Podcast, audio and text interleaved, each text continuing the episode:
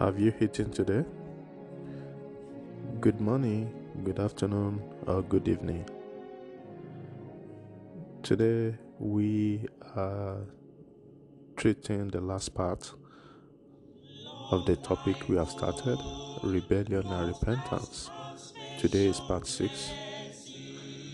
We shall be taking a reading from Jonah chapter 4, and we are reading from verse 5. So Jonah went out of the city and sat on the east side of the city, and there made him a booth and sat under it in the shadow till he might see what will become of the city. Uh, if we take it from verse 4, uh, that has relevance also. Verse 4 Then said the Lord, Doest thou well to be hungry? So Jonah went out of the city and sat on the east side of the city, and there made him a booth and sat under it in the shadow till he might see what will become of the city. 6. And the Lord God prepared a gourd and made it to come up over Jonah, that it might be a shadow over his head, to deliver him from his grief. So Jonah was exceeding glad of the gourd. But God prepared a worm whom the money rose the next day and it smote the gourd that it withered. 8. And it came to pass when the sun did, did arise that God prepared a vehement east wind, and the sun beat upon the head of Jonah, that he fainted and wished in himself to die, and said, It is better for me to die than to live. 9. And God said to Jonah, Doest thou well to be hungry for the gourd? And he said, I do well to be hungry, even unto death. 10. Then said the Lord, Thou hast thou hast had pity on the gourd, for the which thou hast not labored, neither madest it grow, which came up in a night and perished in a night. And should not I spare Nineveh, that great city, wherein are more than six score thousand persons that cannot discern between their right hand and their left hand, and also much cattle. That is the Bible verses we shall be looking at. Recall that in our last uh, part, we discussed how Jonah was very angry because God has decided to protect or to um, spare the judgment on Nineveh. You know, our God is a good God and uh, He doesn't want any sinner to perish.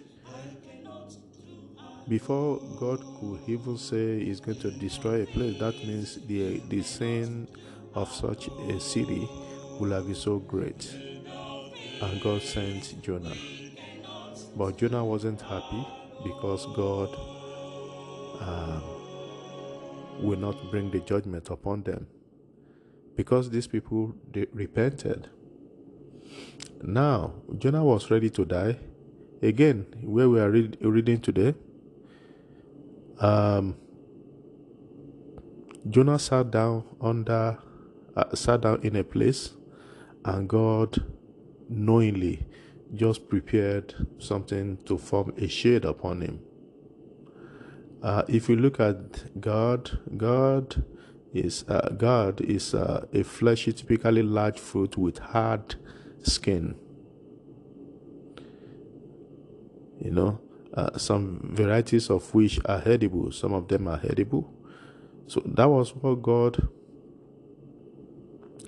uh, prepared to cover the head of Jonah so that sun would not beat him. It serves as protection for him. But God has something in mind. He wanted to teach Jonah a lesson. So God caused the gourd to grow, and Jonah was happy when it when it provided a cover over his head. But God also made a worm to hear the gourd, so that uh, uh, it it it became dry. It withered the next day, and God now made uh, a vehement east wind, and the sun beat upon the head of Jonah to the extent that he fainted and he wished in, himself to die. And he also said it's better for him to die. Any little things uh, or anything, Jonah is ready to die. Remember, if you can recall, uh, when he told them to throw him uh, to throw him into into the sea, he was ready to die. When God repented of the evil uh, he was about to bring upon Nineveh, because they repented, because Nineveh repented, he was ready. Jonah said he was ready to die. Again, Jonah said he, uh, he was so hungry and he was ready to die because, as me, as a result of that hunger, everything he wanted to die. So uh, this time around, when he fainted, uh, because the gourd withered, he was also ready to die. And God now told him that, well, you care so much for the gourd, and uh, if you care so much for the gourd, and uh, what about the people of Nineveh that do not know their right from their left? They don't know what is right from what is what is wrong. You can't compare uh, gourd, a plant or a fruit, to the source of human being. And God taught him that lesson that you care for something that is protecting your head. But you are not caring for thousands of souls, about 120,000 souls. You don't care for them. And that is a lesson to us that we should care for souls. There's nothing that can be compared to the souls of human beings. For the Bible says, What shall it profit a man if he should gain the whole world and lose his soul? It is not even possible for someone, I consider it impossible for someone to have the whole world, to buy the whole world, to be the possessor of the whole world. But the Bible is saying that even if it were possible, it doesn't worth the soul of any man. So that is the lesson we are learning from that. And may God write this lesson on the fleshy table of our heart so that we be caring for souls. Let's pray. Our Lord and our Heavenly Father, we thank you for this lesson that you have uh, brought to an end. Uh, we thank you for all the things that you have taught us. Lord, help us. Let us always repent of any evil we are doing or that we have done. And Lord, let us care for souls. Don't let us have bitterness against our fellow human beings.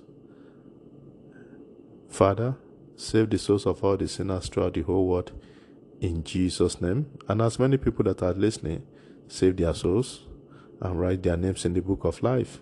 In the name of Jesus, all of us, let us make heaven. Let us make the uh, make the rapture and meet you on there. In Jesus' name we pray. Amen. Thank you so much for listening uh, if Christ tarries in his coming, we are going to start another season by Monday. May the Lord bless you and cause his face to shine upon you in Jesus' name. Amen.